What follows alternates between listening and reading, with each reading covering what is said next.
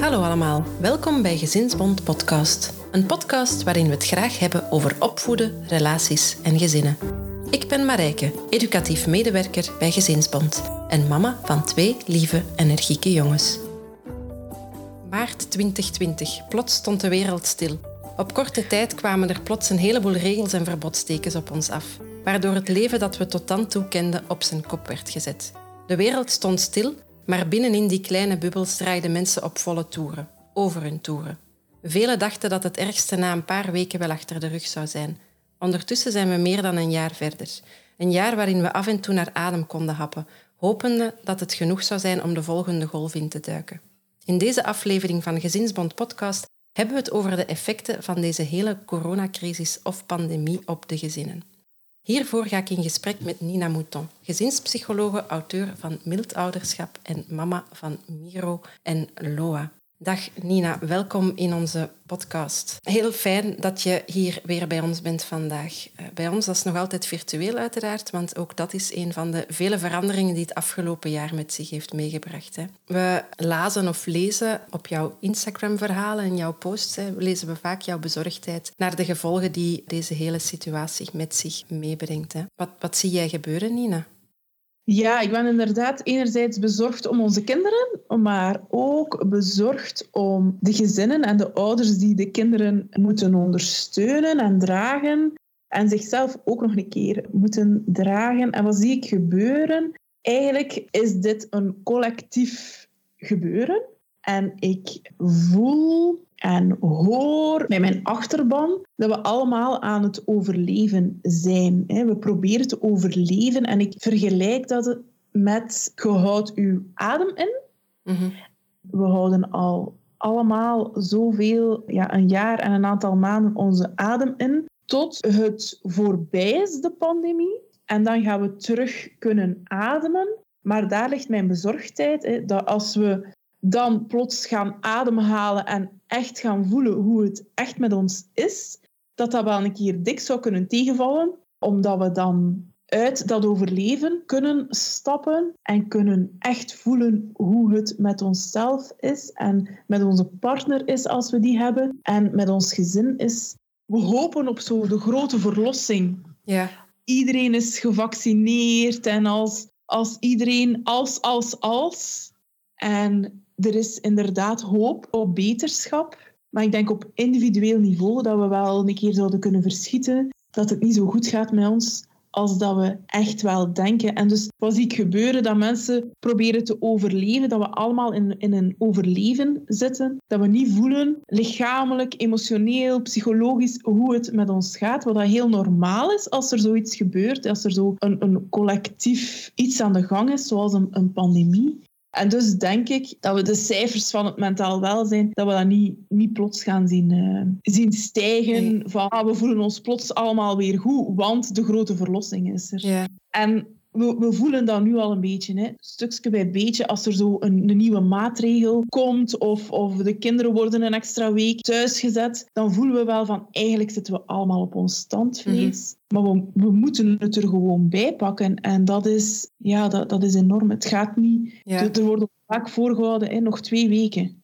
Als nog twee als de cijfers de komende twee weken, en nu is het nog tot, tot en met Pinksteren, en wat gaat dan zijn? En niet alleen wij moeten ons aan maatregelen houden, maar ook onze kinderen moeten zich meer en meer aan maatregelen houden, aan mondmaskerplicht voor het vijfde en zesde leerjaar bijvoorbeeld, om maar iets te noemen. En die leeftijdsgrens wordt alsmaar naar beneden gehaald. Er wordt nu ook gesproken over vaccins voor, voor jongeren. Dat zijn allemaal zaken waar wij 15 maanden geleden niet mee bezig waren of niet mee moesten zijn. En nu plots staat onze wereld op zijn kop. En dat is, dat is ook heel plots. Hè. Dat gaat over 15 maanden. Dat, dat is niet dat je dat kunt laten bezinken. Of, of, of er is niemand die zegt, zo of zo moet je daarmee omgaan. Nee, het, het, was er ook zo ineens. Hè. Zo, zo is dat bij veel mensen denk ik binnengekomen. Hè. Van de ene dag op de andere. Ik herinner mij nog, vrijdag was het pyjamadag op school en maandag zaten we thuis. Het was zoiets, denk ik. Dus het, ja, het, is, uh, het is ons toen allemaal overkomen en het overkomt ons nog, nog elke dag, denk ik. Hè. er is ehm, heel veel onzekerheid. Hè? Ja. Heel veel onzekerheid. En langs de andere kant wordt er wel gehamerd op, je moet je aan de maatregelen houden, want anders komen we hier niet uit. Ja. We moeten ons uiteraard aan de maatregelen houden, maar er wordt een grote verantwoordelijkheid gelegd op als, als je het niet doet, dan, dan ben je niet solidair of zo. Terwijl dat heel veel ouders op hun tandvlees zitten en die willen hun kinderen even kunnen uitbesteden. Die willen even mee terug, terug die een village hebben, Mhm. die dat we 15 maanden niet hebben. Ze kunnen niet naar de grootouders. Voor, voor deze pandemie zagen we toch heel vaak verschijnen in de media van maar ja, grootouders nemen wel een, een grote zorgtaak op zich. Na school, voor school, in de weekends, als kinderen nog, nog niet naar school gaan. En dat viel plots ook helemaal weg. Ja.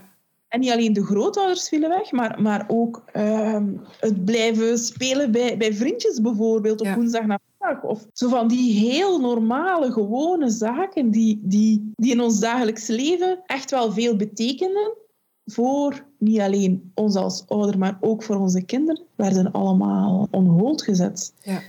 Ja, we, we hadden al niet zo'n grote village. Hè. Dat, dat, er was al een heel groot idee van je moet het allemaal alleen kunnen. En dan valt die een kleine village, die we, die we toch nog een, een beetje hadden, ook volledig weg. Ja. Ja. Om nog maar te zwijgen over, ja, als je nog maar contact hebt met andere ouders aan de schoolpoort of bij het ophalen van je kind of na die playdate dan. Hè, al die, die kleine echte contacten die nu allemaal virtueel lopen ook. Ik was uitgenodigd voor een livestream en mijn eerste vraag was, moet ik naar jullie komen? Of is dat via, via een, een call? En die vrouw die dat organiseerde zei, nee, nee, het zou echt wel de bedoeling zijn dat je bij ons komt. Ik zeg, ja, oké, ja. menselijk contact, een keer Ja. geen call. Hè? Ja. En dat dan nog maar via je werk. Dat is toch echt... Ja. Hoeveel nood dat wij hebben aan menselijk contact, dat is eigenlijk... Dat is zo natuurlijk, dat is zo menselijk, maar dat is... Als je nu zo mensen ziet zonder mondmasker op tv of zo, dan is dat heel raar. Hè? Wat het nieuwe normaal, ik zeg dat je nu tussen aanhalingstekens is, hoe, hoe rap dat we daar ook aan gewoon zijn, ook weer tussen aanhalingstekens, dienen gewoon. En toch is het zo... Ja, we, we, we, zijn, we zijn bang van andere mensen. We gaan er met een grote boog omheen als we aan het wandelen zijn zonder Ja. mondmasker. Want ja, je wilt niet zelf besmet worden, je wilt niet een anderen besmetten, je wilt niet... Dat is zo tegennatuurlijk en zo raar. En als je kinderen daarin ziet, ziet groot worden, dat is toch ook absurd? Ja. Ik denk dat wij over een paar jaar echt gaan kijken van, amai, wat, wat was dat allemaal? Dat wij dan pas gaan beseffen, echt ten volle, wat dat dit allemaal eh, Mhm. is en betekent. Ja, ja, en ik hoor u ook zeggen van de, de ouders, hè, of de, eh, ja, de, de mensen, de ouders worden, worden moe. Ook, hè. Ik zie zelf ook aan de schoolpoort, hè, mama's en papa's, waar dat de kringen onder de ogen alsmaar groter worden. Ik, ik hoor mensen twijfelen bij, bij, de- bij het minste kuchen of snottenbellen van wat, wat moet ik ermee doen? Ja. Ook die, die onzekerheid hè, van ja, Ja. continu op je hoede zijn eigenlijk. Hè, zo, ja, Ja. Eigenlijk bijna een, een jaar lang dat je in een soort van stress of spanning leeft. Hè. Ja, ja. Je durft niet meer, niet meer niezen in de supermarkt, ook al weet je dat je zelf hooikoorts hebt. Ja, ja. Ook al weet je... Allee, ik, ik, ik lach er niet mee, maar zo is het wel, hè? zo is het. Ja. Merk je naar u van dat, dat je niet durft te hoesten of niezen of, of kuchen, omdat, omdat je plots een besmettelijke persoon bent in hun ogen, terwijl dat je gehooikoorts hebt of, of dat het gewoon een valling was of een, een verkoudheid was. Ja, jong, wie had dat kunnen voorspellen in 2019? En dus inderdaad, we leven met zo'n sluimerende stress die aanwezig is en die we op de duur niet meer echt bewust voelen. Nee. Dat, dat is het nu zo. Dat is het leven nu. En wat denk je dan dat het, dat het, het, het effect gaat zijn op de ouders dan, bijvoorbeeld? Goh, ik denk dat veel ouders nu al bezorgd zijn om, zeker met, met, met jonge kinderen, maar, maar, maar gelijk welke leeftijd, van welk effect gaat dit hebben op mijn baby die juist naar de crash gaat en die alleen maar mondmaskers ziet, of mijn peuter die naar de peuterklas gaat, of mijn kleuter die omringd wordt door mondmaskers. Mhm. Wat heeft het effect van die mondmaskers die ze zelf moeten dragen op mijn kind? Dus ik denk dat er daar wel heel veel bezorgdheden zijn bij ouders. En ook afwegingen. Ik ken bijvoorbeeld uh, ouders die zeggen, mijn kind gaat niet naar school zolang dat hij een mondmasker moet dragen. Ja. Het zijn toch allemaal grote afwegingen en beslissingen die je, die je maakt of die je, die je u allemaal moet, moet, moet afvragen. En waar dat eigenlijk, welke beslissing dat je ook neemt, dat, dat het allemaal gevolgen kan hebben. Hè? Het is, ja. Ja. ja, we weten het niet. Hè? Dus, dus daar zitten we weer bij die onzekerheid. En ik denk dat, dat die sluimerende stress ook een gevolg gaat hebben op mensen. Dat, dat constant in overleving zitten en dan op een bepaald moment gaan we, gaan we ontwaken. En wat dan? Hè? Ja. Gaan we daarmee kunnen omgaan op een opgeluchte manier? Maar ik denk ook, wat ik al gezegd heb, dat, dat de, dat tegenovergestelde Ja. zal zijn. En dat we dan pas de weerbots gaan voelen. Ja. Dat is iets waar we mee, mee, mee rekening moeten houden. Niet alleen zelf als, als ouder, maar ook de gezondheidszorg en de, de therapeuten. Hè, dat, we er, dat we er nog lang een weerbots van gaan Ja. zien. Ja. Ja, iedereen is daar ook anders in wellicht. Hè. Iedereen gaat anders om met, met stress, met tegenslagen. Dit is natuurlijk iets uitzonderlijk hè, om, om zo over heel de wereld een, eh, meer Ja. dan een jaar lang in, in sluimerende stress allemaal te zitten. Maar we, allee, we komen dan uit bij, bij, bij veerkracht ook een stukje, waar dat ook iedereen anders mee omgaat. Hè. En veerkracht, de, de rek die erop zit of er niet meer op zit, wat, wat maakt dat er nog wel rek op zit of dat er geen rek meer op zit? Hè? Wat zijn die, die verschillen? Ik denk dat veel mensen nu door die pandemie een stukje te moeten stilstaan, zeker in die eerste lockdown, hè, zag ik zo twee verschijnselen. Ofwel kwamen mensen echt tot rust en voelden ze, amai, dit had ik eigenlijk echt nodig. Ik kon, ik kon opnieuw verbinden met, mijn, eh, met mezelf, met mijn kind, met mijn, met mijn partner, met mijn omgeving. Ook al was dat in de omgeving dan op een, van op een afstandje. En langs de andere kant waren er ook mensen die zeiden, ja, door dat stilvallen voel ik nu pas hoe slecht ik eraan toe ben. Ik wil dat woord slecht nu niet gebruiken, maar ik kan op geen ander woord komen. Maar hoe hard dat ik in die rat race zat, Ja. en eh, door, stil, door stil te vallen voel ik, ja, maar het gaat echt niet goed met mij. Mhm. Echt niet goed met mij. En er, moet, er moeten hier dingen veranderen. Of, of ik zak hier weg in een burn-out. Dan zijn er ook mensen die echt in een burn-out zijn, zijn beland. Dus ik denk dat hoe we eraan toe waren voor de pandemie, of dat er nog rek was, dat dat veel bepaalt ho- hoeveel rek dat er nu nog is. Ja. Plots komt er daar een, een gebeurtenis bij die ervoor zorgt dat die rekker heel erg wordt uitgerokken. En als die rekker al uitgerokken stond, ja, dan, dan, dan knapt die. Ja. Maar ik denk ook dat er, dat er veel ligt aan de manier waarop dat we zelf groot, groot zijn gebracht. Mhm. Mensen hebben een veerkrachtig voorbeeld gehad hè, en hebben gezien van oké, als er tegenslagen komen, dan moogt je en voelen wat dat je voelt. Dus je moet niet je gevoelens inslikken, je moet niet je adem inhouden en doorgaan, hè, want dat, dat is niet veerkracht. Het gaat dan wel om, oké, wat is er hier aan de hand? Hoe gaat het met mij? En hoe ga ik hier nu mee om? Ja. We denken vaak dat we, dat we sterk zijn door onze adem in te houden en door door te gaan, door te gaan, door te gaan. En zo, zo wordt het vaak ook benoemd. Hè. Amai, jij bent toch een sterke. Amai, jij kunt dat allemaal aan. Terwijl dat je eigenlijk aan het overleven bent. En je kunt dat niet allemaal aan. En je moet het niet allemaal aankunnen. Hè. Daar, daar gaat het juist om. Je moet het niet aankunnen. Je moogt voelen dat je het niet aankunt. En dan kun je meevieren. Dan lost die een rekker wat. Als Ja. je het niet zo, zo, zo perfect moet doen. En ik denk dat dat ook wel iets groots is wat we mee kunnen geven aan onze kinderen. Van kijk, het, het gaat niet. Het, het gaat niet met mij, het gaat niet met u. En hoe gaan we daar nu mee omgaan? Ja. We schakelen hulp in of we, we doen wat er wel nog kan. Of allee, al die, die zaken. eh, Ja. ja. Ja.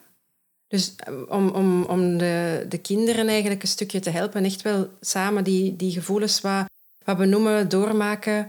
Ehm, af en toe is goed vloeken op corona. Ehm, Ja. ja ehm, bijvoorbeeld ehm, zijn, zijn zaken die, die wel belangrijk zijn nu dan, denk ik. Hè. Ehm, ja. Met dat stukje van, van eh, gevoelig en sterk. Ik las, eh, ik las daar net nog een, een, een post op, eh, op Instagram. Tegenovergestelde van gevoelig is niet sterk. Het is ongevoelig en dat is pas jammer. Ja, ja, inderdaad. het was bij, bij Klaar Hammenecker, denk ik, dat ik het Ja. eh, gezien had. Dus ik vond, het, vond Ja. het wel mooi en het deed mij eraan denken nu even. Ja, ja. Er gaat nog, nog altijd zo'n idee rond van je kunt te gevoelig zijn. Mhm. En als je gevoelig bent, dan gaat je onderuit. En dan huilt je en dan zijt je kwaad of dan voelt je kwaad of dan, dan, dan voelt je bang.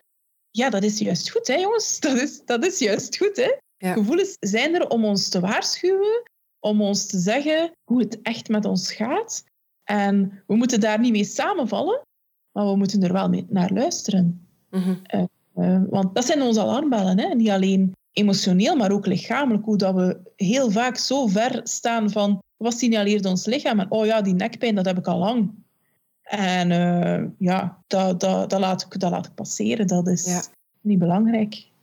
Dus voor de ouders zouden we kunnen zeggen van probeer echt wel gewoon te voelen wat dat je voelt en echt naar jezelf te kijken om te zien wat dat het allemaal met u doet. Maar naar onze kinderen toe is er inderdaad ook wel die bezorgdheid van, van hoe kunnen we hen hierdoor helpen? Hè? Wat, wat kunnen we voor hen doen? Ja, ik kom daar een beetje bij hetzelfde uit dan, denk ik. Ook weer die gevoelens gaan benoemen. Maar hoe, hoe kan je dat, dat concreet samen met je kind... Als, allee, hoe kan je bijvoorbeeld merken dat, dat het niet goed gaat met hem? Of, Als we allemaal in overlevingsstand staan, dan is er weinig ruimte voor gevoelens. ja. En dat voelt uw kind ook, want we zijn aan het overleven. Waarmee dat ik niet wil zeggen dat je slecht bezig bent als je aan het overleven bent. Maar merkt, merkt uw overlevingsstand op. Hè? Want als we aan het overleven zijn, dan kunnen we dat niet opmerken. We merken niks meer op. We, zijn alleen maar, eh, in, we zitten alleen maar in onze tunnel en, en we blijven maar doorgaan, doorgaan, doorgaan. Dus ik denk dat het belangrijk is van een stap achteruit te zetten, van dat doorgaan, en echt tot rust te kunnen komen, om dan te kunnen ruimte creëren voor onszelf, om dan ruimte te kunnen creëren voor ons kind. Ja. Om daarin te kunnen zakken en te kunnen hen te laten voelen. En ik denk dat het belangrijk is dat we ehm, bijvoorbeeld, wat kan er helpen? Dat is even echt tijd nemen samen met je kind. En iets doen, bijvoorbeeld. We, we denken vaak, ja, ga dan eh, praten met mijn kind. En we gaan daar rechtover zitten.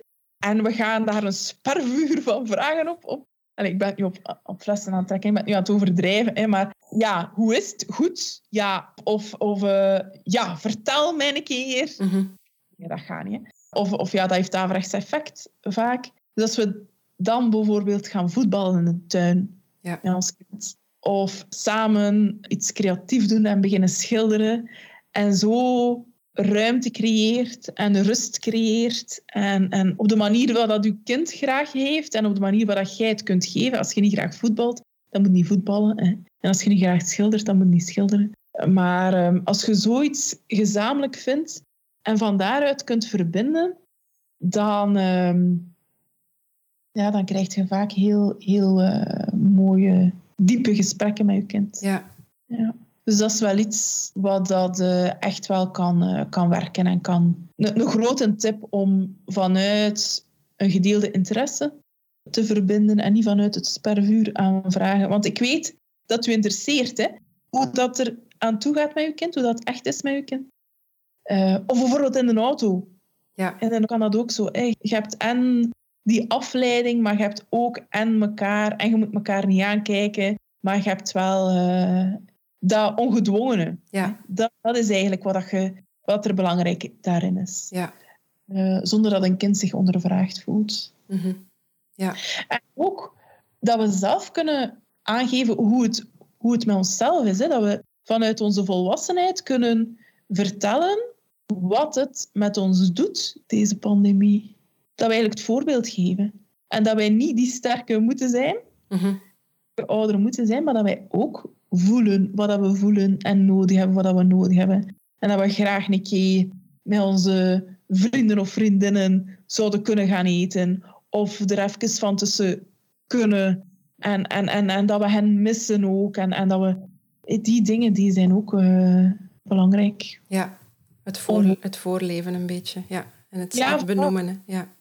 Ja, want kinderen voelen heel erg dat het niet goed gaat met ons. Mhm. Maar als we daar dan geen woorden op plakken, dan is de valkuil dat ze heel vaak beginnen de um, verantwoordelijkheid op zichzelf nemen. En ze willen dan zorgen voor u. Ze willen dan u blij maken. Maar ze kunnen u niet blij maken, want het ligt helemaal niet aan hen. Nee, het, het ligt aan de situatie. En als je dan dat kunt benoemen, dan uh, gaan ze niet op een manier beginnen zorgen die, die, die niet leeftijdsadequaat is. Mhm.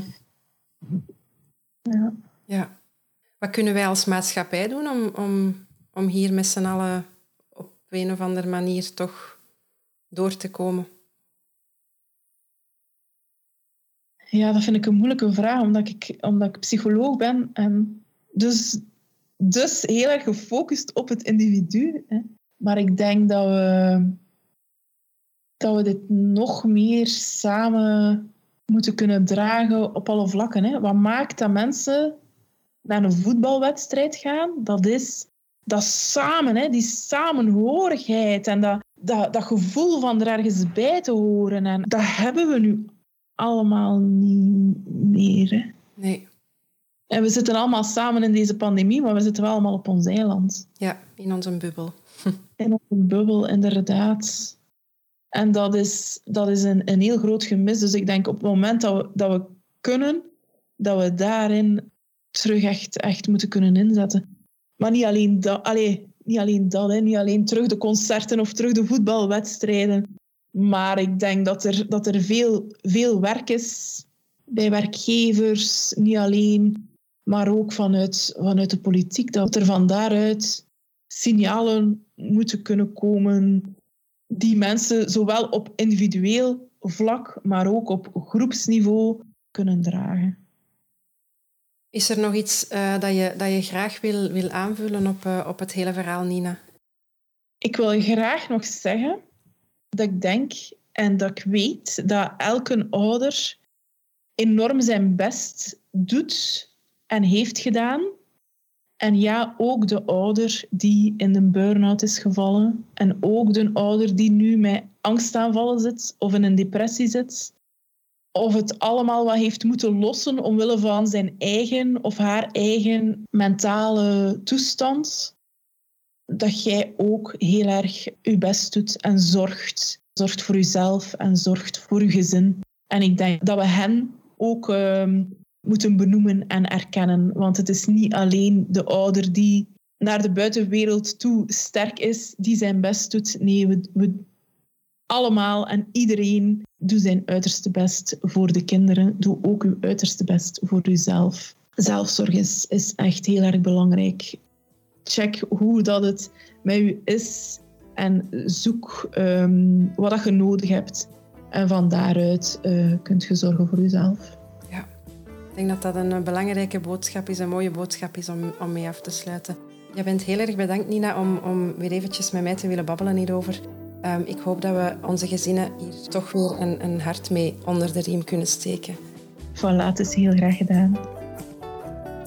Zo, dat was het weer voor vandaag. Dat we nog veel over mentaal welzijn kunnen vertellen, staat vast. Het resultaat daarvan verschijnt deze zomer in je favoriete podcast-app bij Gezinsbond Podcast. In onze reeks rond veerkracht. Wil je op de hoogte blijven van de laatste updates? Volg ons dan op Facebook en Instagram. Zin om nog wat meer te lezen? Neem dan een kijkje op goedgezind.be. Zo, iedereen thuis? Bedankt om te luisteren en tot de volgende keer.